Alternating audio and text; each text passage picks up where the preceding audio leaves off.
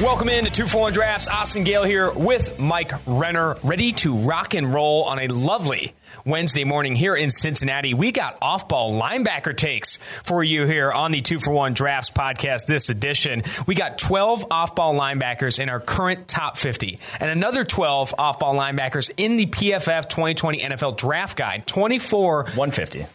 Said Yeah. 12 in the top 50. Oh, sorry. 12 in the top 150. Yeah. I thought I said There that. you go. 12 in the top 150, another 12 in the 2020 NFL Draft Guide, which is made available to all Edge and Elite subscribers. Very excited about that. Definitely encourage you to grab your copy. But this is a sneaky good off ball linebacker class, and I think the combine proved that. I think going in, I wasn't high on it. I think we had Troy Dye as our number two off ball linebacker, and even he had some limitations, but Patrick Queen, Kenneth Murray definitely stepped up. I think there's some an interesting day two option in Willie Gay Jr., who kind of lit the combine literally on fire. Uh, Um, no, not literally, but yeah. okay, no, not literally. You can't really bring that up with Willie I Gay. I was going to say, yeah, of him of all people, could. All right, but also I think Malik Harrison tested better than people expected. I, I think there's a lot of a lot to like in this linebacker group, and I I think to to to, to start with these off-ball linebackers, to- uh, to start with these off-ball linebackers, I want to bring up kind of your overall evaluation of this of off-ball linebackers right now because I think it is a difficult position to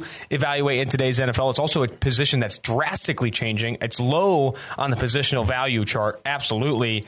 Give me your take overall on what you're looking for in a good off-ball linebacker at the next level. I will say this class has very much grown on me the more I've watched it, the more I've watched some of these guys and what they bring to the table. And obviously, the combine, I think, showed that with how athletic uh, a lot of the top of the class is. And I think that's.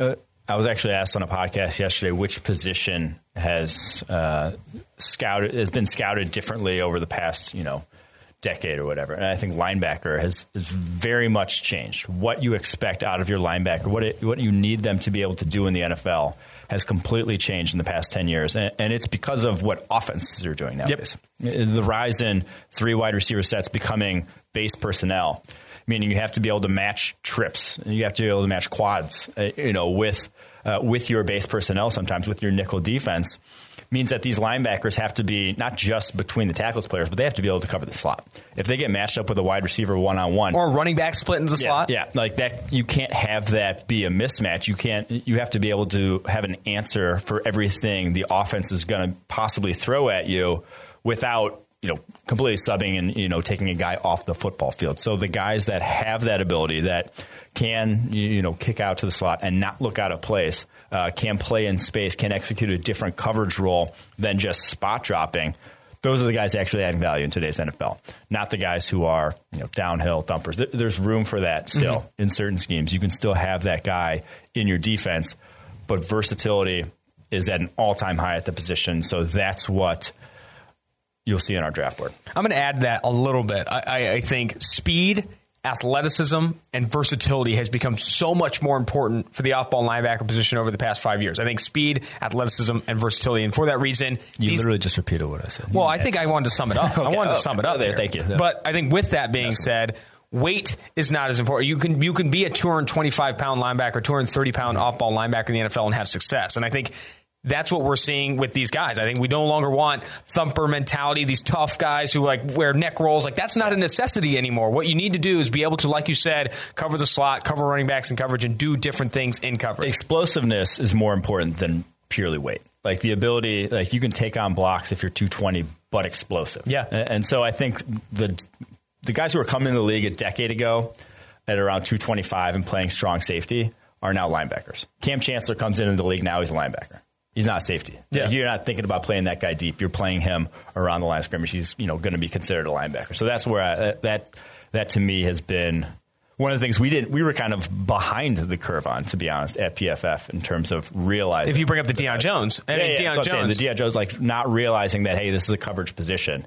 Uh, some NFL teams were very much ahead of the curve. We were behind the curve. On For, that, for those who don't know, who haven't followed PFF for a while or listened to the previous podcast, Deion Jones, I think, was what, 250 on our draft board coming out in that draft class. And obviously, he's become so much of a better player. Came in at 219 pounds or somewhere in that, thought he was undersized, whatever it may be, can't play the run at the next level, but he's obviously developed into kind of this new age modern off ball linebacker. When healthy, I'd argue one of the best off ball linebackers in the NFL right now. All right, let's dive into this 2020 class. So, a lot of names to bring up. Like we said, 24 total off ball linebackers in PFF's 2020 NFL Draft Guide available to Edge and Elite subscribers. But Isaiah Simmons, the top guy here. Clemson off ball linebacker, safety, defensive playmaker, whatever you want to call him. He's the top linebacker in this class. It's not even close. I don't think there's much more we can really say about this guy. Everyone knows this guy's the real deal. Yeah, when you summed up my point of versatility, uh, athleticism, whatever the last point was, I forget.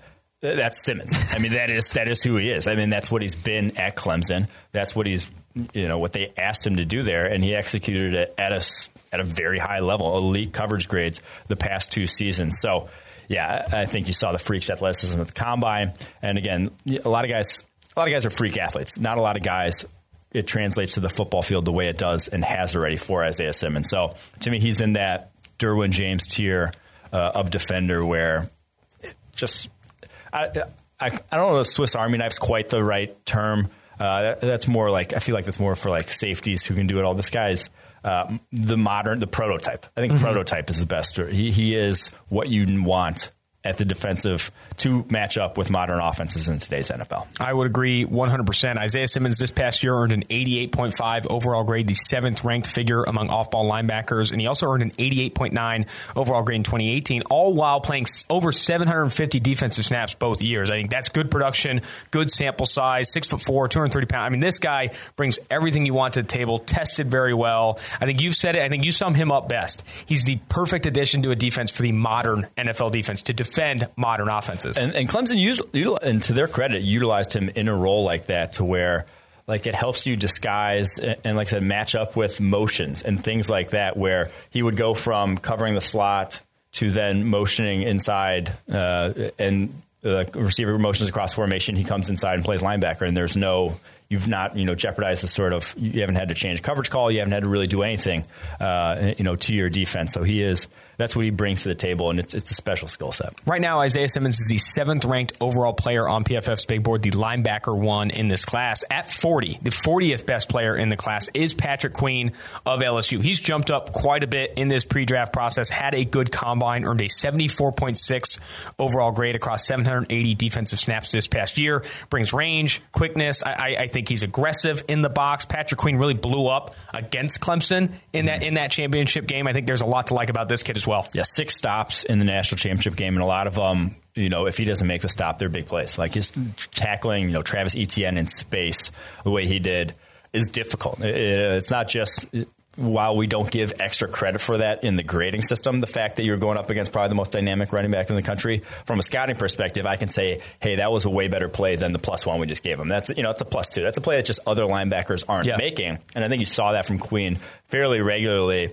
And it was a guy who we were low on because I mean he didn't even start at the beginning of the year, and we tr- we trust sort of grading and sample sizes. So if you look good, and it's yeah, it's been like five or six games we're going to wait till you know Michael Divinity started over him, correct? Exactly. Michael Divinity was st- starting over him until he left the team there at LSU. So wasn't even a starter at the beginning of the year, but then down the stretch, how much he developed, and again, like I said, the national championship game was just excellent football. Uh, still not going to be your quintessential, you know, not going to be a great run defender. More in the Deion Jones mold of he'll make plays on wide runs, but between tackles, eh, might not be there. But he does have the explosiveness. Uh, he's not going to be a liability in that regard. And he's not even 21 years old yet. So this is not a guy who's a finished product by any means. The arrow is pointing upward. So right now, 40th ranked on PFF's board. This guy is viewed largely as a first round prospect by many. Where are you right now? Why are you not putting him into that first round conversation?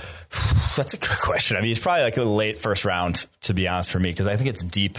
I think it's deep class. Like, there's a lot of guys who, uh, you know, maybe aren't in our top 32 who I still would not hate taking in the first round, and, and he's probably one of them at 40. All right, let's move to Kenneth Murray, the Oklahoma off-ball linebacker who's 43rd ranked on PFF's board, the linebacker three in this class. Another guy that's rise or, or risen a ton mm, in this he process. Is he is risen. Kenneth Murray, a 68.3 overall grade in 2019 across 820, 829 defensive snaps. Not not the grading profile that we like from him. I think you have concerns about his instinct, specifically dropping into coverage, turning his back to the line of scrimmage. I think that's where he kind of gets lost in the sauce. So that's the thing. It's like he doesn't wasn't in that Oklahoma defense. He wasn't he wasn't turning or running with guys. He is you know dropping to a spot and then he's playing only forward, mm-hmm. and that's just that's that's a small part of what you're going to see in the NFL. NFL offenses, like depending, they're going to turn you around. Yeah, gonna, you're going to have to follow the tight end up the seam. You're going to have to do things like that, and he just wasn't asked to in Oklahoma in their defense. So it's just a different role than he might play in the NFL. Now there, there are defenses that that is a role like he might just do that. Um, and you know, Green Bay has been a, a popular sort of uh, mock draft spot for him, and, and that's what Blake Martinez basically did in their defense this past year with as much man coverage as they played. He's just that whole player looking to, or either picking up running backs out of the backfield and always coming forward. And with Kenneth Murray, that's what he does. Best. Nothing wrong with being a whole player, though. I, I, consider us both whole players, but he's explosive in a straight line. Uh, maybe the most in this entire draft class after Isaiah Simmons. Just when he comes downhill, if you watch the Baylor game, the Big 12 championship game, like he flies, he covers in a blink of an eye, gets into the backfield in a hurry. So, and he's great at things like that. The missed tackles, the angles, he gets a little out of control at times. Like he definitely does. But uh, again, another guy who's only a junior coming out, uh, still young, like the natural talent that is definitely there. I mean, it's hard not to fall in love with a rocket coming downhill. I mean, with with Kenneth Murray, what he does with the ball in front of him when he's playing the ball in front of him is special. He has that burst, he has that explosion that, like we said at the top of the podcast, that you wanted off ball linebacker now. He can explode through blocks and things like that. I think Kenneth Murray, a valuable player in this class. I think he has a very good chance, along with Patrick Queen, to sneak in to the back end of the first round, especially because, and I, we didn't bring this up, but there aren't a ton of good off ball linebackers in the NFL right now. Luke Kuechly yeah. just retired. I'd say Bobby Wagner is easily the best in the NFL right now with Luke Kuechly retired. But after that, it's, it's pick and choose. There aren't, you know, Darius Leonard is obviously up there. I think you mm-hmm. could throw Joe Schobert into the mix. Blake Martinez, maybe, I don't know. Like, again, off ball linebacker is not a rich I wouldn't position. throw Blake Martinez. I wouldn't throw Blake Martinez in there either. But I, I, guess it's just, it's not a rich position. Like, who yeah. would you call? I mean, who would you even call like some of the, like, the second, third best linebacker in the NFL right now? I know. It's, I mean, so you got Bobby Wagner. I mean, Deion Jones when healthy uh, what's this, Lavonte David down in Tampa Bay. I, I, maybe the Devons take a step forward next year. I don't know, but like the Saints guy, the Saints yeah. player, the, the veteran. Um, I'm losing, I'm losing him right now, but he, I think he's played very well this past year. I can't think, can't remember his name off the top of my head, but he yeah, played very well this past year. But another veteran at off linebacker. Great but, content, but. but, again, but again, I will say it's not a rich position in the NFL. Mario Davis right now. Yep, Demario Davis. All right, Troy Dye of Oregon comes in at 48, very close. These three very close on big mm-hmm. board. Patrick Queen, Kenneth Murray, and Troy Dye of Oregon. A little bit of an older prospect compared to these other two. Has earned very good grades over the past three years, though, an 81.1 overall grade in 2017, 80.7 in 2018, and 77.4 in 2019, all while playing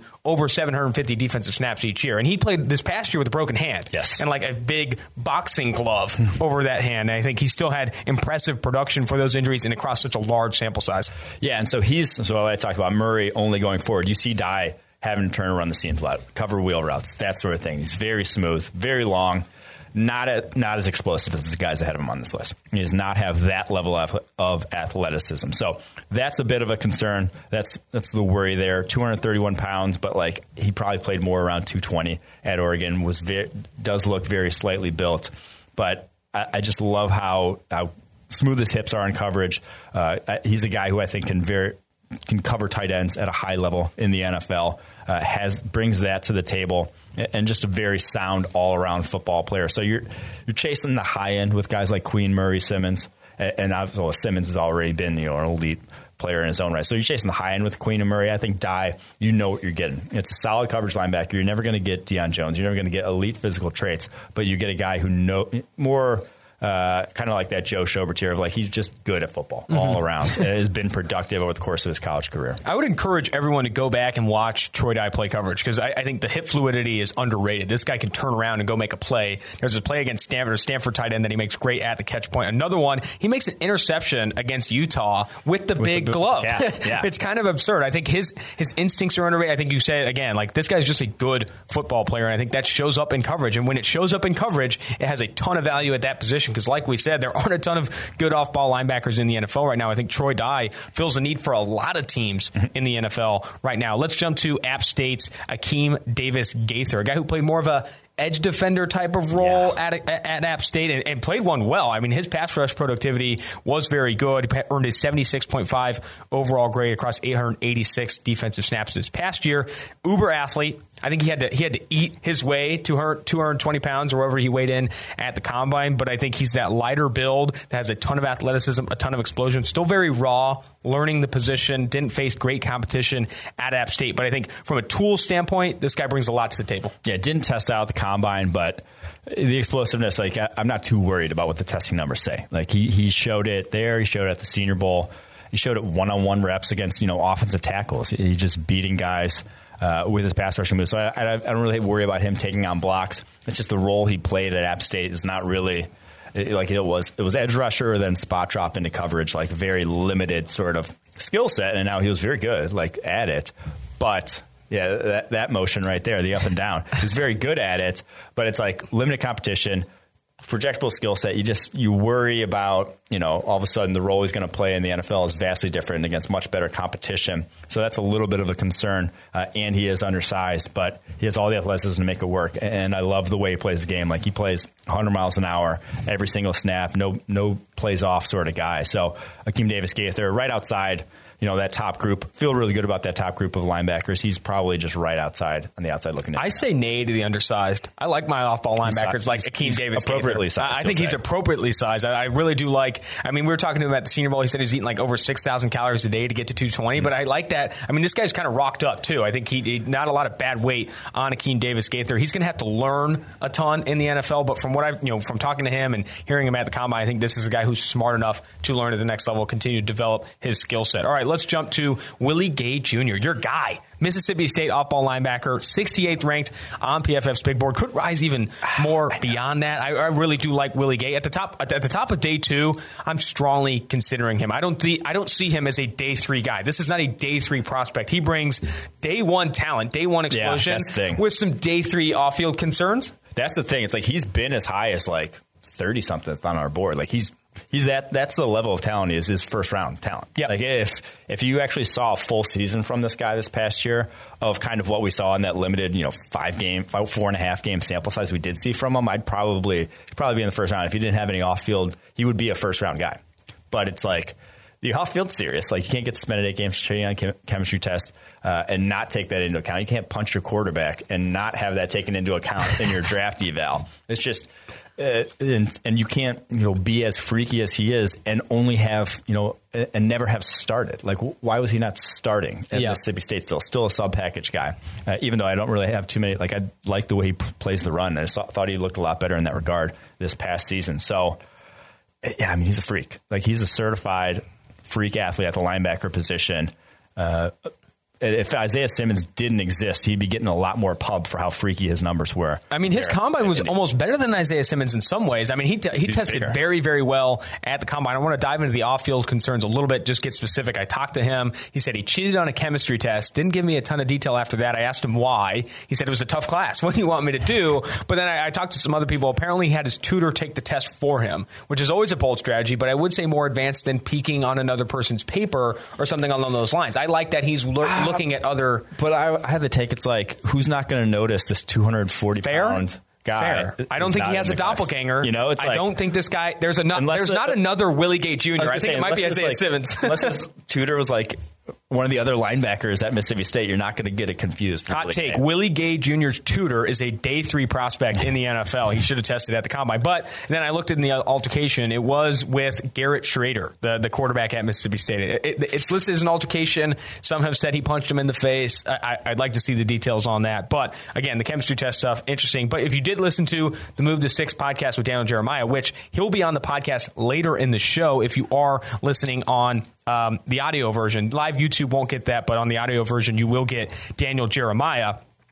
Uh, but Daniel Jeremiah on the podcast did say that in the interviews with the NFL teams, Willie Gay impressed. Yeah. Their character concerns did not come up in those interviews. It sounds like he just made a couple bad decisions, punched the wrong guy. Getting to his combine though, six foot one, 243 pounds, 32 and 5 8 inch arms, 10 and a half inch hands, a 4.46 40 yard dash, which is absurd.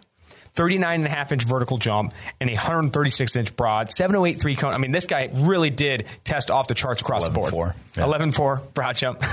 You know, we got that wrong the other day. When we, I when we did. I saw that. Yeah. I saw that. I'm bad at math. Here we are. Um, but yeah, Willie Gay Jr. Yeah, I mean, those are like that's all time numbers. If, if, like I said, if Isaiah Simmons didn't exist, My, my comp for him, a joking comp, was Bobby Wagner. That's bad at chemistry, but I feel like the, athletically they tested very similar. I mean, they're rare athletes, both both very similar in that regard. All right, let's jump to the next softball linebacker. Enough love for Willie Gay Jr. that's assuming though that Bobby Wagner is good at chemistry, which we don't know either. Fair. Maybe he didn't get caught cheating. Who took Bobby Wagner's chemistry test in college? I want to know. All right, Malik Harrison of Ohio State. He, he's a ways down. So Willie Gay Jr. 68th on PFF's board right now. Malik Harrison 93rd. Yeah. Six foot three, 245 pounds, earned an 82.6 overall grade. On tape, this guy looks like your quintessential thumper, but he shows up to the combine and tests very, very well for a guy of his size. Yeah, I think, and he was another guy who got in a limited coverage role at Ohio State. It was often the spy in their defense. Not a lot of reps of him going backwards on tape, and that was fine. And I, I thought he was very good playing forward. And so, if you don't see a guy going backwards, I didn't realize he would have that six eight three three cone. Like I didn't think, I didn't know he could turn the way he did. That's that. hot. So I just, I want to 4.32 see short more of shuttle. Yeah, he, he didn't. Yeah, he didn't look great necessarily at the Senior Bowl. I didn't like fall in love. I didn't necessarily see all that right away. Uh, and you don't get a ton of reps there, though. Obviously, in coverage, in the linebacker, it's probably like it's less than ten uh, the whole week. So that that's not a great sample size to go off of. But I think with how well he plays the run, like he's one of the better run defenders at the linebacker position in this class. He can be a guy in your defense to where you know Bernard McKinney type, where Bernard McKinney is not not going to be manning up with a lot of you know slot wide receivers that sort of thing. If you're going to really stick them between the tackles every single play and not have the guy like we talked about the versatile guys who can go match out, out in the slot, if that's what his role is, if you have that role in your defense, I, I think Malik Harris is a perfect fit for something like that. Yeah, weighed in at the combine, six foot three, 247 pounds, a 466 40 yard dash, 36 inch broad, a 10, no, no, 10 2 broad, 36 inch vert, uh, and a 6'8 three cone. That's where he really popped off. Having Yeah. that change of direction, 247 pounds, is, is very impressive for Malik Harrison. Moving down the list here, Davion Taylor, who went in the first round, by the way, went in the first round of PFF's analytics mock draft, which heavily weighs athleticism score at that position. Davion Taylor projects as a very good athlete at the next level, has a track background. If you don't know the other background, I encourage you to read the draft guide or listen to this next bit here. But Davion Taylor did not play in more than one game in his high school career due to religious reasons. He was not allowed to play in athletic activities after sunset on Fridays or on the weekends. He only played in one game, and it was because the sun set a little bit later that day and his mom let him roll goes to JUCO, finds his way to Colorado, still very raw, but has this kind of illustrious track background, showed out as an athlete at Colorado, and now has a very good chance of getting drafted into the NFL. Yeah, so we played at Colorado a lot of like the slot uh, overhang role that doesn't really exist in the NFL, but it's good for you know showcasing coverage skills, and he has that. Like he he can run with slot wide receivers up the field, four four nine forty at the combine, two hundred twenty eight pounds, sub seven three cone, like all the athleticism in the world. You see him close to the flat so quickly in the blink of an eye, like he gets up to full speed.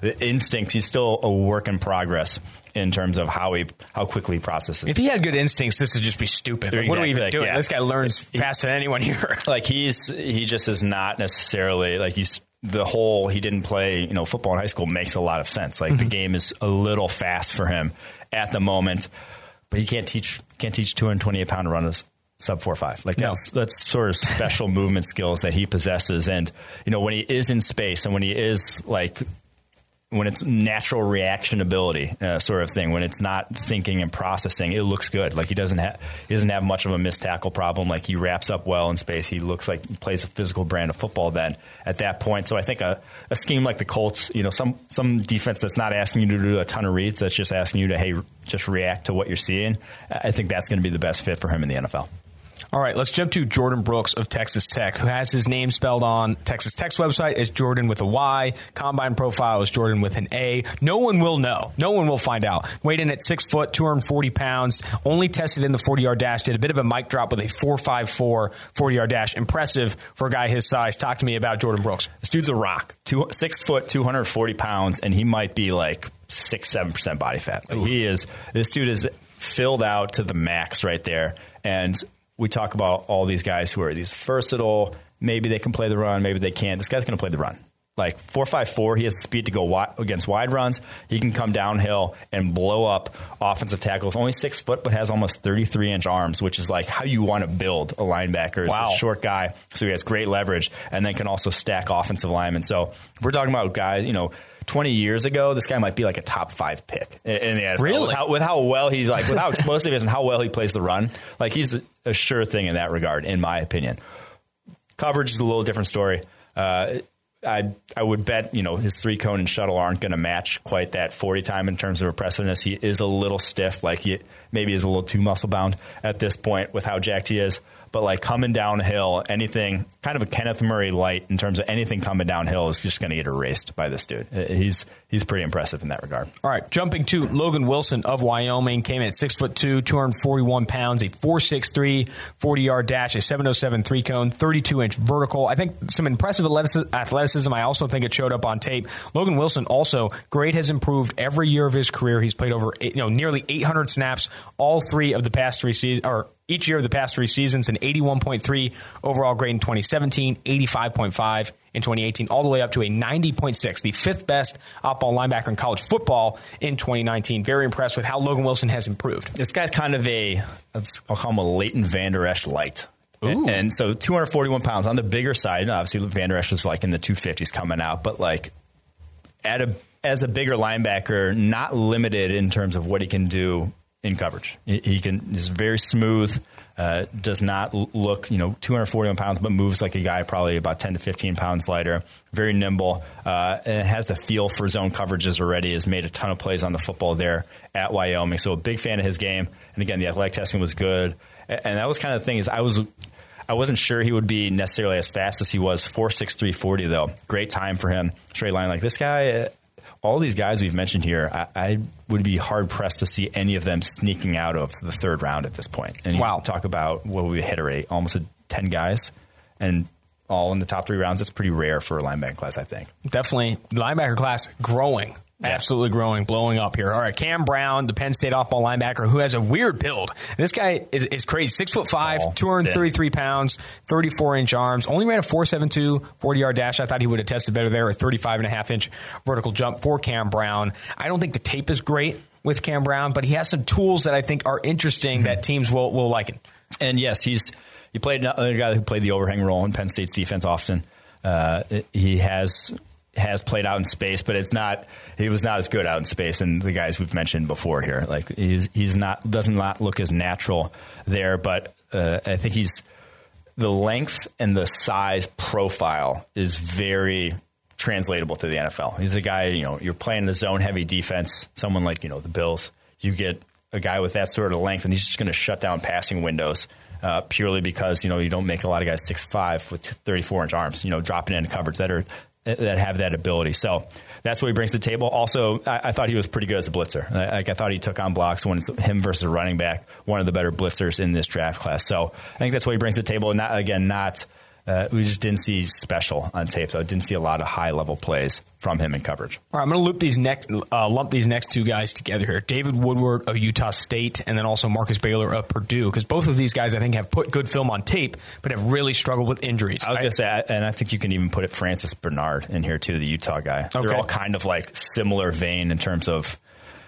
somewhat limited athletes, not exceptional athletes. Uh, very productive college football players who have kind of a question mark also on top of that. Markus Bailey has multiple ACL injuries at this point. Woodward has multiple injuries across uh, his entire body. I'm pretty sure he's Woodward- run through a lot. multiple injuries, and then he came to the combine, did not test well. Francis Bernard, 25 years old already, uh, had you know threatened to kill a cop, sort of thing. That's not good. Threatened to kill a cop, sort of thing. Uh, Do you Who care to elaborate? Who amongst us hasn't been in a situation where we threatened to?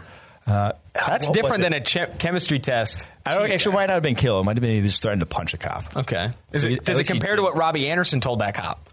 Do, do you remember when Robbie Anderson like said something about a cop's wife or something? I don't want to bring it up on the podcast. It's kind of aggressive, but go go look up Robbie Anderson cop discussion because it's also pretty fantastic. It doesn't sound like it was much of a discussion. Okay, but- so g- give me give me the skinny on Woodward, Bailey, and Bernard. But all, incre- like I said, all incredibly productive college football players. Uh, you just worry about well, Bailey. Like I'm not sure after a second ACL, his ever going to necessarily be the same. You know, second ACL, I think it's the same one they tore again. It- It's just that's a very serious, you know, very serious injury to happen twice. Worry about whether he can even stay on the field, and then if he's going to have that same change of direction ability. Uh, Woodward is just he's a limited athlete. You're going to have to live with that. I thought he's a good tackler out in space. I thought he was, you know, had very good instincts for the position, but instincts only get you so far in the NFL. You still have to have some level of athleticism. And what he ran a four eight at the combine, which is very that's borderline that you could even see a football field anymore in the NFL. And then Bernard, already 25 years old, stubby, you know, little T Rex arm kind of guy uh, at the linebacker position. You position. hate to see that at linebacker. not a great athlete in his own right, but two guys. He didn't look good at the Senior Bowl either. I expected him to kind of have an opportunity to shine there, and, and Francis Bernard did not rise to the occasion. Yeah, so what was it? Woodward goes 479, and then Bernard went 481 at the combine at 234 pounds. And four it's- if we go back to the top of the podcast, you're running in the four eights off ball linebacker when I'm looking for speed, versatility, and athleticism. That's not cutting it for me. And you're old, I, I'm starting to get concerned. Exactly. All right, I got to bring up the Robbie Anderson thing. So in January of 2018, he was arrested for reckless driving, resisting arrest, and eluding police, and threatening a public servant. And he's he threatened to bang the cop's wife, and I quote said "nut in her eye." That was the Robbie Anderson conversation that we did have that I was referring to. Had to bring that up. Had to finish. Had to tie a bow, drop a cherry on that one. Here, let's move forward to the next off-ball linebackers though. Shaquille Quarterman of Miami. Uh, what's your what's your take on Shaquille? Shaquille Quarterman is one of the best blitzing off-ball linebackers in this class. Let's switch gears. He he comes downhill with reckless abandon. Uh, it's good length. Uh, like I thought he could have legitimately made the switch to off or to edge rusher, and that might actually be better for him than off-ball linebacker because he's not good in space. Like he's not made a lot of plays one-on-one with ball carriers where there's you know two-way goes. He just doesn't have that level of athleticism. So he is he's a throwback kind of guy, which Again, there's a role for that in the NFL. Some teams, you know, you're a man heavy team that uses your linebackers as blitzers. This is, is one of your guys. That's not going to be every team, though. All right, jumping to Minnesota's Kamal Martin. Uh, six foot three, 235 pounds listed according to Minnesota. Didn't play a ton of snaps this past year, only 484 defensive Got it. snaps, earned a 70.6 overall grade. Give me your opinion of Kamal. I expect him more this year because he's pretty athletic. He has the movement skills you want at the position. It just never the light switch never flipped uh, with him. Was a guy who played. Uh, he played a lot of overhang early in his career. Played more traditional linebacker this past year, and that's kind of why I thought you'd see a big jump from him. Uh, was going from overhang to to the middle, and you know being able to being closer to the ball, making more plays on the football, and it just didn't happen. So uh, another guy who has the athleticism, but the instincts really, really aren't there with Martin at the time. Uh, only, you know, only eight combined pass breakups and interceptions over the course of his entire career, and he's been starting for over three years now. So, All right, this next guy has just an absurd profile, an absurd build. Five foot eleven, hundred twenty four pounds. Khaleke Hudson of Michigan. I mean, this guy's rocked up though. He showed at the Senior Bowl. This guy's cut to shreds, but twenty nine and three eighths inch arms, very undersized. I'd call this undersized for the linebacker position. Ran a four five six 40 yard dash. Didn't even. I mean, break, I want you to break into the four fours if you're coming in that undersized. Thirty three inch vertical, uh, ten foot broad for Khaleke Hudson. And I, I bring up him because I think he is one of the only players at the collegiate level since we started grading in 2014 had, that earned a 99.9 overall single game grade. I think I remember I remember that coming up in Yeah. a chat somewhere. But Khaleke Hudson. t- You know, earned a 79.2 overall grade in 2017 across 740 defensive snaps. And that's early in his Michigan career. You thought maybe he was starting to trend up, but his grade has dropped every year since then. I, I don't know what role he plays in the NFL, really. that's the thing. So he played the Viper. The ooh, I think that's what they call it at Michigan. The same role that Jabril Peppers did. You say it with so much disdain, you Notre Dame homer. Yeah, I have to. Uh, he played the the Viper role. it's like a recruiting ploy to call it some dumbass name. But the Viper role in Michigan's defense, which was slot. And so he's covering the slot a lot, but like he's not good at covering the slot thing. He gave up over 80%, 80% of his targets each of the past two years covering the slot. And they play a lot of man coverage in Michigan. So like he was getting toasted. Like, He was not good in man coverage playing the slot. So he is more of a linebacker size at, you know, six foot two, 20 plus. Um, and with those, with that arm length though, is worrisome about a guy playing between the tackles at that size with that arm length. He really, of all the, there's a there's a thi- thin line between versatility and tweener. He's tweener. He's the guy the who's Sutton who's- Smith conversation. Yeah, he's like Sutton Smith is like, is he versatile? Can he do a lot of different things? Let's try him at fullback. Oh wait, no, he's just a tweener. I don't know if he Yeah. can play. And that's the thing with Hudson. He he just there's not a role for him necessarily in the NFL. I think safety special teams is probably his best special teams or safety. I feel like he screams special teamer to me. Yeah, I mean, if he can, if he can put the, you know put the mindset, I think you have to have a certain mindset to be like mm-hmm. a Michael Thomas, not the New Orleans Saints receiver, but the Giants uh, like special teams ace for a long time. I think Khaleke Hudson has that opportunity. Like the Nick Bellores of the world. Yes, the Nick Bellore, your best buddy, Nick Bellore. All right, let's jump to the next uh, off-ball linebacker here, Michael Pinckney of Miami, Florida, 84.8 overall grade in 2018. That dropped to a 76.5 this past year. Reason for the drop off and, and, why so low in, in this off-ball linebacker so case? He's athletic, but not explosive. And I think there's there's a kind of a key difference there. Like he's and it's and sometimes some of it's play style, some of it's also just like what you got, you know, physically.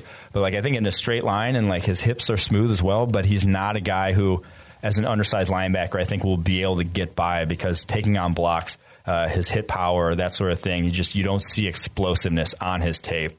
Um, uh, he's a late rounder at this point. I, depending on your scheme, I could like him over Shaq Quarterman, okay. his teammate there at Miami. But uh, but depending on what you're asking him to do, and he he could probably stay on the field on third downs, and you're not going to be it's not going to be a, a, nightmare scenario. Uh, but that's he's just kind of he's not an every down player mm-hmm. in my mind. All right, moving to one of my favorites in this class. Not for the reason that I think he's going to be very good in the NFL, but he has one of the best post game interviews ever. I would encourage you to go listen to Evan Weaver after they played Arizona State, is I believe what it was. Six foot two, 237 pounds, coming out of Cal, ran a 4.76 40 yard dash, which is a bit of a concern, especially at 237 pounds, a 702 three cone, 32 inch vert. With him, I think you compared him to Scooby Wright in the draft guide. Yeah. I feel really good about that comparison. I also think Mark Herzlich is another guy that comes to mind. Just like just a high energy guy guy that will dip his face in black face paint to win for the team. Going to you know really, great great in the locker room, that kind of guy. But I think in terms of actually adding value, special teams. I mean, I don't, I don't yeah, see him being no, like a very good off ball linebacker in the NFL. I think that game has passed his skill. Space is ugly. Like him playing in space. Talk about a guy who had a bad Senior Bowl, yeah. and I, I, know those drills aren't easy to win. I think those drills where you're going against a running back or a tight end in one-on-one coverage as an off-ball linebacker, you're kind of set to lose. Mm-hmm. He lost bad though. Just the whole stopping and starting is ugly with him. Changing directions, like going from one direction and having to go the other, it's ugly. If he can play between the tackles, kind of play phone booth guy, playing yep. a playing a porta potty guy, mm. he's, he's, money. Like he, he's a, his tackling grades are good because when he gets his hands on guys, he tackles them, but he'll miss a lot of tackles where he just doesn't even touch a guy mm-hmm. because he's out in space and he just doesn't have that doesn't have that. The start stop, so, the juice, the, the, the athleticism, they, that that strength. Or no, speed, athleticism, versatility. You're not really seeing it. he's the op, he's the opposite. speed, Unfortunately. All right, Clay Johnston of Baylor, another uh, next on the list of this off ball linebackers. I'm a fan of this guy's game. Okay, uh, Clay Johnston, a little undersized guy, but uh, I thought he played well between the tackles old, on the older side, already a redshirt senior, but had himself a monster year this past year 92, 90.2 run defense grade. Small amount of snaps, but. O- only, uh, yeah. So I, I think he's. I, I, think he has what it takes. If you're drafting a day three linebacker, I think he has what it takes to become, you know, a three down guy in your defense. Gotcha. Now, I'm not saying he's necessarily going to be, and he is on the smaller side, doesn't have great length, that sort of thing. There are limitations to his game, but I think he has the straight line speed, uh, has the physicality to play between the tackles. But again, the in- injury this past season um, and the years prior to this didn't look, you know, didn't grade out nearly as well. But I, there's something there uh, with Clay Johnston. All right, next guy here, potential sleeper in my opinion, Dante Olson of Min- of not Minnesota, Montana, Montana, the Grizzlies, the Grizz, if you will. His grade has improved every year of his career at Montana. Only played 224 defensive snaps in 2018, but it was a 74.4 overall grade, 987 defensive snaps this past year, and 86.1 overall grade. Did not miss a ton of tackles. Small school guy, not going to get coveted for that reason, but there are some tools to work off here. He had a 42 inch vertical at the combine and ran a 4.8840. It doesn't make sense. That seems impossible to me. That you can be that explosive. Like his start had to have been atrocious. Did he? Did he like maybe do he a bear jumped. crawl to start? Maybe I don't he know. Jumped. Uh, he, he, physically can't do anything without jumping. I, I don't know. Four eight eight is just awful though, and, and, he's really. I mean, you watch his tape. He's not fast. It, that's what shows up in space. Uh, it's not great, but between the tackles, he's pretty sweet. Like he, he's great at taking on blocks. He can play really low, and he consistently dips underneath blocks to make plays. He's got a sweet really goatee. tackler. Yeah, he's got a nice goatee, but he's he's A 42 inch vert and a 124 inch broad like that. Those and he has seven second three count. I mean, those, those are very. That's an interesting combine. It's a very interesting combine it's for one of, an it's one of the. It's a unique combine that I've really never seen anything close to. What is he? I don't know what to say about it. Honestly, I think he, the pro day will be interesting. Like, how close are those numbers? To at his pro day, if he does retest, I doubt he jumps again, but maybe another yeah. 40 yard dash makes this thing a little bit more sense. All right, last off ball linebacker before we cut to the interview with Daniel Jeremiah at the end of the podcast here is, is Michael Divinity of LSU. I, I, don't see it with Divinity. I, I, don't know what Coach O was doing, mm-hmm. throwing him over Patrick Queen. I, at off ball linebacker or at edge, I, was not super high on him heading into this year. And when they did say, you know, he's switching to edge, I was like, okay, that's actually probably, or switching from edge to off ball. I thought that was a good move for him. Did not look like a natural fit at off ball linebacker. Still looked very limited in coverage. And then he ran a 4.84 at the combine. Just, he reminds me of um, Eric Striker coming out of Oklahoma, where he was undersized. Everyone knew he had to move off ball. And then Eric Striker ran like a 4 9. And it's just like, you never heard from him again. That seems like unfortunate. That seems like Divinity's career path here. All right, so. that's going to do it for the live broadcast here on YouTube. But if you are listening on the audio version, you're going to hear next a interview with Daniel Jeremiah of NFL. We found out that he. You are. You should go go do it. Yes, you should definitely interview. you should definitely go listen on the audio version of this podcast. But th- it was fantastic. Daniel Jeremiah was fantastic. Really do like what he did there. I mean, it, it, he said Danny. His grandma used to call him Danny. He hated it. We kind of joked with him there. The, the interview was good, but that's going to do it for the live version. Thanks again. It's been Austin Gayle, Mike Renner, two for one drafts. Joining the Two for One Drafts podcast is NFL's Daniel Jeremiah. DJ, everyone calls you DJ though. Can we call you DJ? Yeah, absolutely, man. Right, the, uh, the only the only one that has a different, like my grandmother uh, used to call me Danny, which I was never really fond of, but. Uh, uh, DJ and Daniel, I'm good either way. I'm calling you Danny the rest of the podcast now. I got to join your grandma in forces here. Any anytime I do something you don't agree with now, you are like, yeah, nice, nice, nice ranking. There, Great Danny. take, nice Danny. Draft, Danny. I, I, still feel like I refer to you though in my head as like move the sticks because way back in the day, my brother uh, I remember my brother, I was in college. I was like sophomore in college. My brother showed me uh, your Twitter account, and he's like, "There's this former scout on Twitter talking about you know Aaron Rodgers or whatever," and he's like, "You should check him out. Move the sticks." And so that one's always stuck with me. And I kind of the first question I wanted to ask was, what was like, what was going through? What was your plan when you first started on Twitter? I think it was back in like 08, 09. I think when you first started, what was like, what, what did you think was going to happen with that whole foray into the public uh, sphere? Well, it was crazy um, because I had. Uh, now, kind of give you some backstory here. So, I had worked for ESPN for two years right out of college on the production side. So, I was a, I was on the Sunday Night Football crew, and I was a spotter up in the booth, and I helped. Uh, I was an E and G producer, meaning I just went around with a couple camera guys, and we shot scenics the days before the game. So, it's kind of a way to kind of get into that that world. And my connection to that world was Chris Mortensen, who's been a family friend for a long time. Um, so going through that period, and then I end up uh, I end up running into my brother's college roommate. My brother played at Liberty University, and his college roommate was a scout with the Ravens. So then I go into scouting.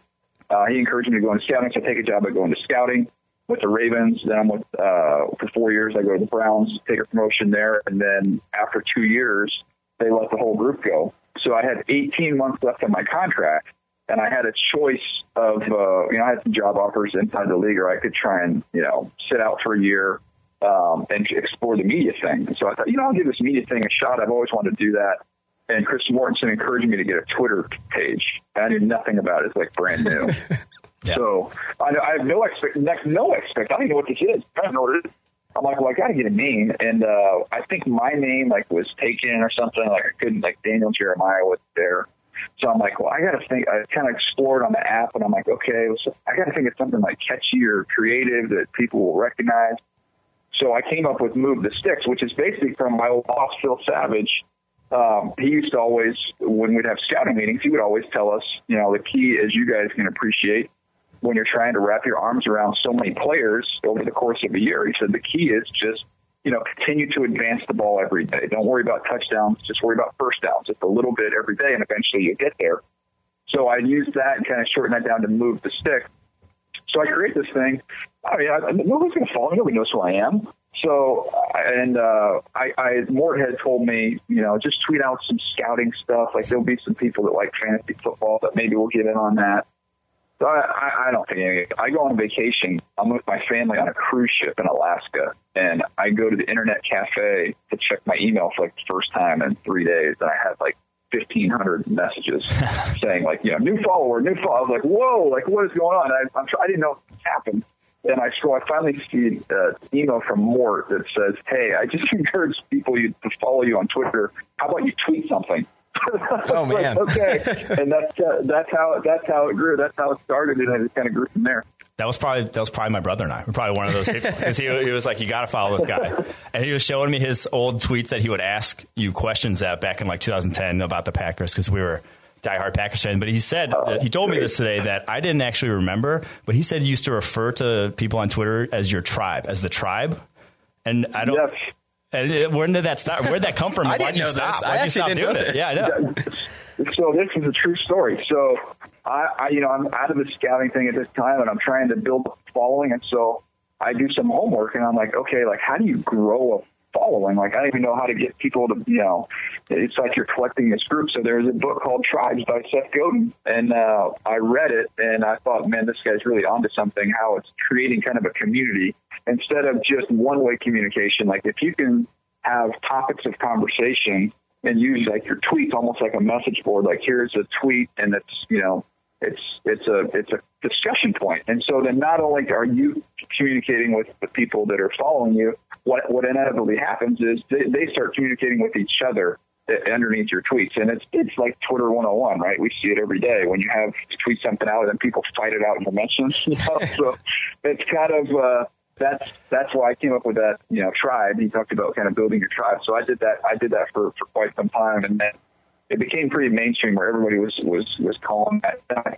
of weird. But I'm like, now it's like I'm like a president of some tribe. I'm like, how would I think that? So I'll Chief. go ahead. Yeah. I'll go back off. Yeah, I was a chief. Yeah, hell, I should use the right reference there.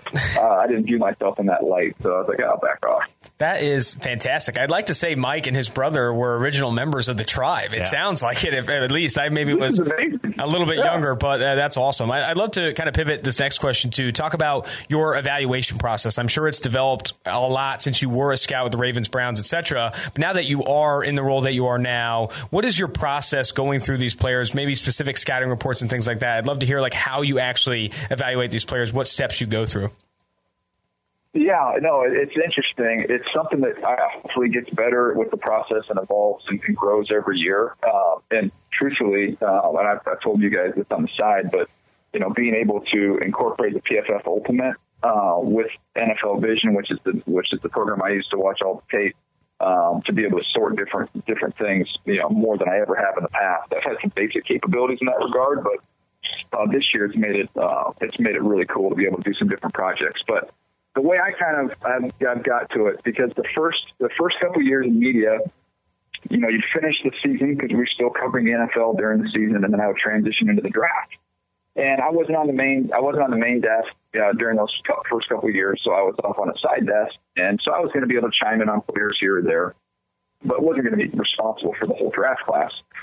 So I would, you know, my goal at that time was, you know, 150 to 200 players, and I was doing it exactly like I would do it at Scout, which was, you know, try and get four games in on those guys and uh, and study those guys. Have all my notes in my notebook, um, and then I would translate those into an Excel sheet. And so I would just have the name, you know, the, the height, weight, speed, and then uh, my grade, and then and I would use kind of abbreviated uh, sentences and just kind of get some nuggets on each player. So when he was, you know, he was picked, if I was called upon, I could kind of give my little thumbnail scouting report inside that Excel sheet. Um, had to write up the top 50, which you know, which I still do now, which those reports get get published on NFL.com. But the rest of it is all in this Excel sheet. Well, then, you know, you start moving up to the main desk and you start being, you know, hey, this draft's going a lot deeper. I want to be able to comment on our players. So I go from, you know, watching 150 to maybe 200 players to doubling that to where I'm over 400 players. Oh, wow. Um, getting ready. So I'm like, there's no, there's just not enough time for me to go through and do four games on 400 players. Like it's, it's not going to happen. So what I, what I've done is through, you know, I'll get through like the first two games And if I deem that player at that point in time to not be, you know, for lack of a, a, a better phrase, would be like if he's, you know, sixth round would probably be that cutoff, fifth, sixth round. If he's not better than a fifth or sixth round player, I'm, I'm putting him to bed. I've got two tapes on him. Now, if he blows up the combine, I'll come back and revisit him, and I'll do more work on him. Interesting. But those late, you know, those late guys, I'm giving them two two cracks at it, and then I almost kind of look at it like they've got to earn their third tape. And then then once we get into the better players, um, now, now we can go anywhere from you know the quarterbacks. I'm gonna try and get through all their games um, for the top guys, and you know at least I'm getting through eight or nine games. And then you know the other guys that are in your top you know 150 players, 200 players, you're getting at least that you know three to four games in on those guys. So trying to spend more time on the guys we're going to really talk about because in the draft once we get to day three, in the later portion of day three, we're interviewing coaches. You know, we're you know we're talking big picture. We're going to go lots of picks where I won't necessarily get to chime in on each and every one.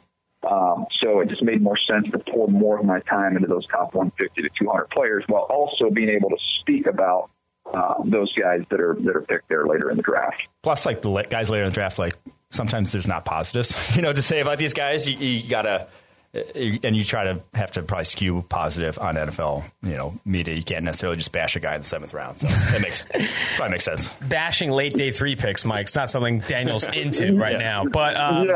I, would, yeah, love to. I would love to even know more too. I was listening to the Move the Sticks podcast, and, and, I know you, you and Bucky both factor in a ton of background information. You do have a, a good amount of access, I'd like to say, with NFL media, being able to talk to coaches, other scouts, and players, and things like that to really heavily you know, infuse background information and character type of stuff into your reports. How does that process? Because you watch the games, you earn that third tape, you become this four tape type of player on on your board, and then how do you go back and kind of comb through and, and factor in some of this background and character stuff?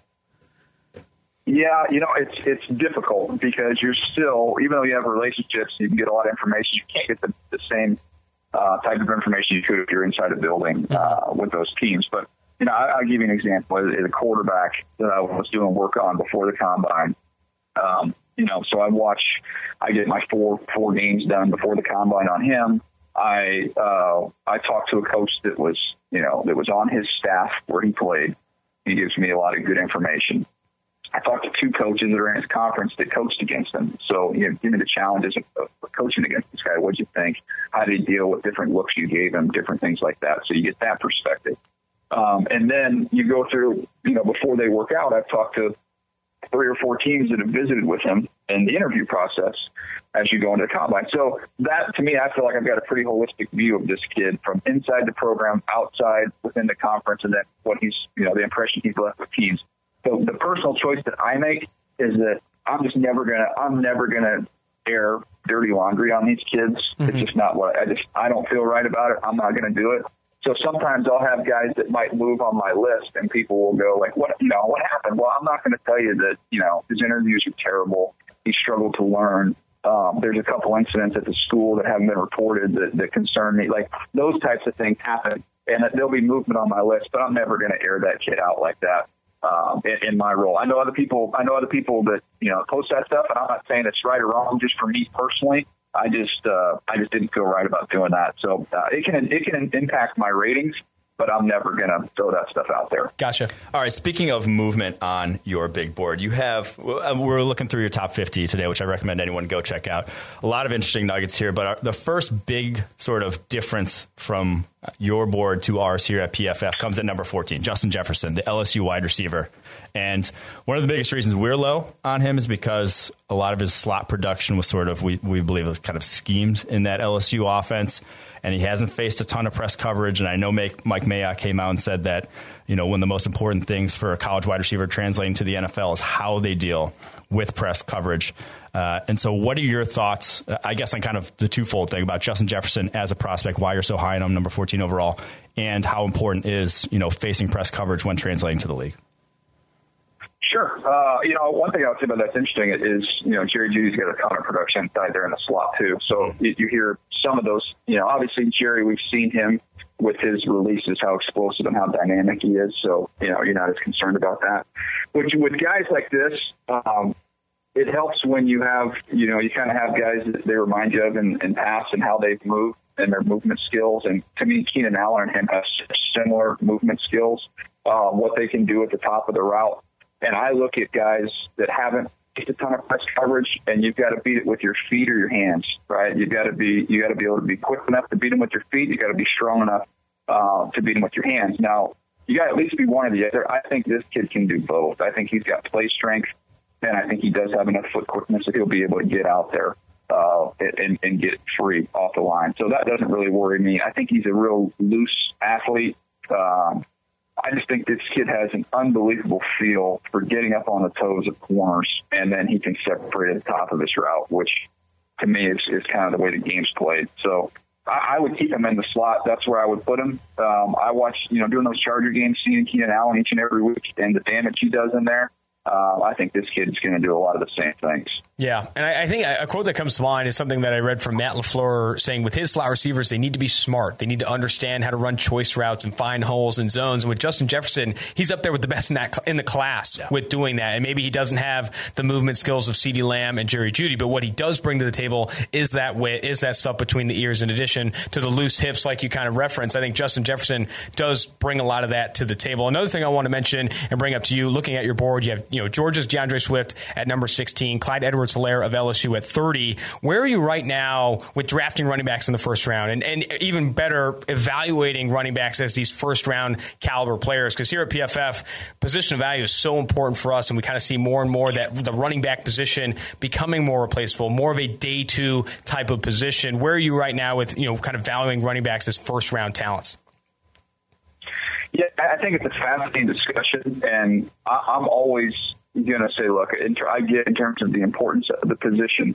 Um, if there is a player with a similar grade, I'm going to take, you know, every day of the week. If you have a need at a tackle, you know, offensive tackle, edge rusher, corner, um, obviously quarterback, all those, all those positions, if it's close, are going to be rated and going to be selected ahead of running backs. The way I look at it is, at some point in time, you're just a better football player, a much better football player than the other options that I have. And I'm not against taking a running back in the first round, provided you have some of those other pillars in place. You know, if you've got your quarterback, you've got your edge rusher, um, you've got your tackle or your tackles offensively, and this player's there.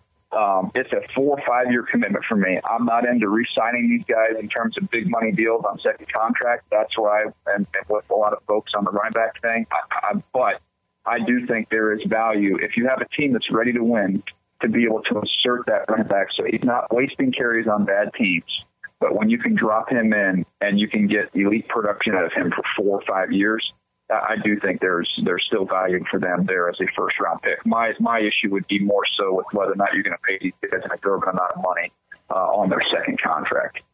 Yeah, running backs also like they peak r- quickly. You know, yeah. year two, year three, they are at their top. So uh, we want to get into some more of the guys that you might be lower on here. Yeah, we're going to call this segment. We're going to call this segment Danny's takes. Actually, the the guys that you're lower on than maybe compared to what PFF has. I'm going to bring I'm, I'm going to bring up three names and we'll kind of take one each individually. Yep. But Julian Okwara, the edge defender of Notre Dame, he is high on our board right now, not inside your top 50. Also, Jalen Reagor on that list and Jordan Elliott of Missouri. Let's start with Okwara though. I think specifically, I know Mike, you wanted to bring this up. Julian Okwara, the edge defender of Notre Dame, is an athletic freak a Bruce Feldman's freaks list type of guy, and but he's not getting the same hype as K'Lavon Chaisson, who's another guy that has similar is going to have. I don't. I know he didn't test the combine, but going to have similar athletic ability. Compare those two players for me, Okwara and Chaisson, and maybe why Okwara is a tier below Chaisson. Sure. Uh, to me, Okwara and I like a lot of things about him. You know, stand him up on the edge. He's got he's got big shoes. He flashes. He flashes a little bit of power but I thought overall play strength was not good. He gets tossed and thrown around at the point of attack too often for me. That I, I worried about that a little bit, and he plays really upright and high. Um, so to me, I didn't see when you compare him with Chaisson. Chaisson's got more snap, more power, and more twitch in, in his hands. Um, I think both guys can get off the ball. I think Chaisson plays with with uh, with better leverage. Um, so that to me was a little bit of the difference there between those two. I just think you get a little bit more you get a more more explosive, more more physical player uh, with Chaisson. I, I I I see the production. I get all that with Okwara. Um, but I was just when I finished watching him, and maybe some of it was some of the hype I had heard about him. I just wanted to see a little bit more power, a little more strength, and not seeing him get ragdolled and thrown around quite as much. You're breaking Mike's heart right now. A former, a I former Golden tear Domer, a, a Notre Dame alum. You should have seen Mike with Brady Quinn at the combine. By the way, it was honestly absurd. These two just Oh, chopping it up, best. talking about intramural basketball. At a certain point, it was absurd. I will say, Okwara, though, the inconsistency is worrisome because he does play high. And, and it- like, you'll see the flashes. Like, he is bull rush like Mekhi Becton. He bull rush Isaiah Wilson. Like, those guys are 100 pounds heavier than him. So you see the flashes, but why it doesn't happen every play is kind of this, the scary part with Okwara, I will say. Let's jump to Jalen Reagor. Where are you with him right now? Yeah, Reagor. So Reagor is an interesting one. He he was just kind of on the verge of my top fifty. I thought for sure he was going to run in the four threes. I was kind of shocked. Yeah. You know, it's, it's crazy, right? I think he run like four four seven or something like Yeah, that. yeah. We think we Um, put on. He, we, we think he put on bad weight. I mean, because I mean, we thought he was a. Yeah. We thought he was a got out. four threes guy. He got out. He couldn't maintain it. Yeah, and I had talked to the folks. You know, I had talked to the folks who'd been training him, and said that when he came in there, he was he was already running. You know, low four four, high four three, like early on in the training process, which normally those guys get faster. Um, so I was shocked he ran four four seven. I, I do agree. I thought he was carrying a little bit extra weight. I thought his start was good. He just didn't maintain it. Um, he, to me, I just the drops, and you can you guys will have the drop percentage in front of you. I'm sure the drop percentage was pretty high with him. Um, that was a little bit of a concern there. He, he's somebody that can beat press with quicks. Um, I like the fact you can use him on the fly sweep stuff, double moves. He's elusive after the catch. He wins over the top. Um, but to me, the only issue I had was just I wanted to be a little bit more consistent with his hands. So when I get somebody that's not six feet tall that, that has some drops, um, you know, that puts him right outside my 50. He's the third receiver that's outside my 50, if that makes any sense. So I have Hamler, and Hamler and Michael Pittman are the two that are just ahead of him outside my 50. Then he's right there. Michael Pittman, talk about a guy who has the opposite of that problem. He's got some hands on him. I think he only has three drops in his entire career at USC. That guy's got some stupid hands. Reagor 16 drops on 163 catchable, which is like around 10%, Yeah. which is borderline. That's it. All right, la- So what last, does that? what is that put his drop? What does that put his drop percentage at? I'm just curious. Just under 10%, so it's like 9.8 or something. Yeah, like and that, we, we, is- always say yeah. when you get uh like above that nine and a half into 10. the ten percent It's- range is when it does become a concern, something that you'll see kind of translate to the NFL. Last guy on the Danny's takes here is Jordan Elliott. We see this guy's a first round player, the Missouri defensive tackle. He's, he earned very high grades for us this past year. Was the highest grade defensive tackle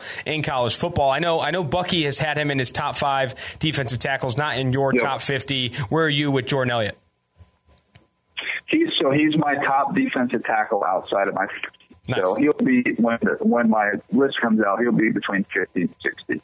Um, look, the stuff I like about him, you'll see some long arm, you'll see some of that power with that. He's really good on games. Um, he's got a nice swim move. Uh, I like him, you know, being able to stack single blocks. He's fine there. I just, to me, against doubles, he got destroyed. Yeah. And the biggest thing for me was just effort. I just wanted to see a little more consistent effort, and that's what me and Bucky disagree on that. I think he he, he feels he plays really hard. Um, I didn't. I did not see all out, you know, balls to the wall effort. So that's that's one of the reasons that kept him out of my top fifty. Uh, that being said, I mean, I have a good grade on him. It's uh, he's a second round player to me. All right, final question here. Guys in this class, one or two names that maybe maybe aren't getting top five, top ten love, but you would stand on a table and say, "We need this guy in our locker room. He's the real deal." Ooh, that's a good one. I, to me, I'm give me like the ultra ultra tough competitive guys, and so like Brandon Aiyuk from Arizona State fits that mold for me. Okay. Like what he does with the ball in his hands, just refusing to be tackled. Um, he's just so competitive. He's so tough. Um, he has return value, which has always been a great sign for these wideouts. You know, when you've got some some history there, it kind of uh, foretells what you can do after the catch. So he'd be one uh, that I'm a big fan of, that I'm really high on. Um, trying to think of other guys kind of outside that top range that would be interesting. I'm a Ross Blacklock guy. Oh yeah, I, I, I look. I know the Achilles. Yeah, I, I know he has the Achilles, but uh, you know, from 18. But man, he's he's twitched up. It was You funny. Achilles, I think right? I told that story. Or no? Yeah, no, I, yeah, So, I have not returned to Ross Blacklock form so uh, I'm still waiting on that. It's only been like five years. I'm hoping about five years from now I'll be uh, I'll be feeling better. Uh, but he was a funny one because I just hadn't heard any like a lot of buzz about him. Uh, and so when I watched him, I, I just had no expectations, and I was like, "You're kind of going through this list of D tackles," and I, this guy just jumped off the screen. I was like, "Whoa, this dude's dynamic! Like, um, he's got some serious twitch and power, and just jolts dudes." TCU So I- I finds those out a guys though. TCU finds those guys. Ben Banogu, Blacklock, Jeff Gladney's a pretty good athlete. I mean Reagor. I mean they they find some athletes at TCU. and they're tough. Like that's the Gary Patterson program. Like all those kids are tough. Uh, Gladney, yeah, he's he's a, he's another one that I really really like, man. But but the uh, the thing on Blacklock, so I tweet out a couple videos, and then uh, I said I'm like I'd like to nominate my you know myself to run for president of the Ross Blacklock fan club, and within like uh, within I don't know five minutes, I get a text from an NFL head coach with my tweet attached, and he wrote underneath that "You're too late." Oh, no. So I just I thought that was pretty funny. Like he's got he's got he's got a sponsor out there. So if he gets picked by that team, I'll out him and I'll say who it was that he sent me that. Mm-hmm. Um, but no, he's he's he's a really good player. And like we we talk about him on Twitter all the time. But the little corner from uh, uh, from La Tech is just so fun to watch. He's Yeah. just oh, he's got such good ball skills, and he's just so tough. And the, I think it's like one of the first plays of the Texas game he just jumps Collin Johnson, and he looks like David versus Goliath. Man. he jumps him at the line of scrimmage, and I was like, "Whoa! Like this dude has got he's got a little edge to him." So And he's graded really, really well for us. Four five. Yeah. Robertson graded Yeah, really really well for us. He, he's probably going to run in the four fives. You know, I hope he runs. I hope he doesn't run in the four sixes. But the production, yeah, I can see how you guys would, would love the production. Get like what fourteen career picks or something like Yeah. that. Uh, forced he. He just pulled. He he pulls the trigger. Like I was in Baltimore when we had a guy, Jim Leonhard, who was you know what is he? He's the uh, at Wisconsin. I think it's the DC at Wisconsin Yeah, now. But he was that same type of just undersized bulldog, like just a you know, you just want one of those guys on your team. So uh, yeah, he's he's one I'm a fan of. Jim Leonhard won the Wisconsin dunk contest back in the day. Really? Fly. Yeah. Oh wow, I didn't know that. Fantastic stuff, DJ. We What was really that? uh, Jim I Leonhard. didn't hear that one. You got you got to tell me that. Oh, Jim Leonhard won the Wisconsin dunk contest Back in the apparently. day. Yeah. Five eight. Oh, I didn't know nugget. that. Wow, incredible. Well, really appreciate you coming on, That's- that's DJ. great nugget. This this has been fantastic. Really appreciate you coming on two for one drafts. We're going to have to get you on either closer to the draft or soon after because we need more of these takes. Really appreciate it. No, you guys do a great job, man. It's uh, it's uh, it's such a it's such a cool service that you guys provide, and uh, it's been really really helpful for me. And um, look forward to keeping up this relationship and talking to you guys down the road. Absolutely. Appreciate, Appreciate the kind words. Impressive, impressive stuff from Daniel Jeremiah. It was great to have him on. Finally, have him on the podcast. You're impressed? Like that's DJ all the time. Like the dude's a pro's pro. Uh, I, I thought the the backstories were very interesting Yes. about how he got in in the tribe in the early days of Twitter because I remember you know being on Twitter back then. I remember you know wake up every morning in college. First thing I do is check Twitter before I go to bed. Last thing you do is check Twitter. Yeah. and like following. You still do that. What are you accounts, following, talking like, about? yeah, probably still do that. But and just like it was so different in my mind, you know, Twitter back then, just Mm-hmm. like the way interactions were and RTs and that sort of like it was just such a different atmosphere and it really was like you mentioned like a tribe like he probably had you know five to ten thousand followers and that felt like a lot of people Wow. you know back then Yeah. which is yeah I, th- I, I thought his West. takes on the running backs too. Like he was saying, you know, obviously he doesn't, you know, he's still in the position to draft a running back in the first round, but he was saying some of these guys are just better football players than the other players available. I think he maybe has room to grow factoring in positional value. I don't know. I think positional value, I think if you look at all the way on the far right of positional value, you get the analytics mock draft where there's not a single interior defensive lineman, no interior offensive lineman drafted in the first round, no running backs, obviously. That's where you get. But I think there is this sweet spot maybe between where you are and where George and Eric are with positional value where you aren't taking certain positions, regardless of how good this football player is in the first round. See, and a lot of their takes, a lot of the analytics takes are based off of, you know, less than optimal decision making at the NFL level. Like uh, drafting a running back in the first round makes you give them more carries. Well, and makes you, uh, you know, want to feature them more. Well, you can draft a running back who's, you know, has a diverse. You can draft a D'Andre Swift, Georgia running back, mm-hmm. and utilize him in a role that's actually valuable in terms of throwing him the ball down the football field, Yeah. getting him matched up, using him as a matchup weapon because of how good he is as a receiver. I was impressed that And- DJ did have D'Andre Swift and Clyde Edwards-Helaire as these two Right. like top 30 picks because those guys are going to offer the most of any running backs in this class as receivers. Yes, and, and so that that to me was interesting, or, or is like is a part of the conversation that I think gets lost on the analytics side of things because most teams that are going to draft a running back are going to use them like Zeke Elliott and just feed them between, Yeah. feed them, you know, uh, and try to do this run heavy offense when that's not going to be in your best interest. But I do think it, it's one of you know five positions you can throw to. Did DJ bring You know? Okwara down for you? Did he bring him down for you? I don't know. No, I'm staying never. with it. He, I'd go. He's higher now on my board. Oh wow! I- I- Here we go, doubling down. you just love to see it. Well, uh, really appreciate you guys listening to the Two for One Drafts podcast, the Dan Jeremiah interview, and the off ball linebacker interview. Tune in next time for Two for One Drafts.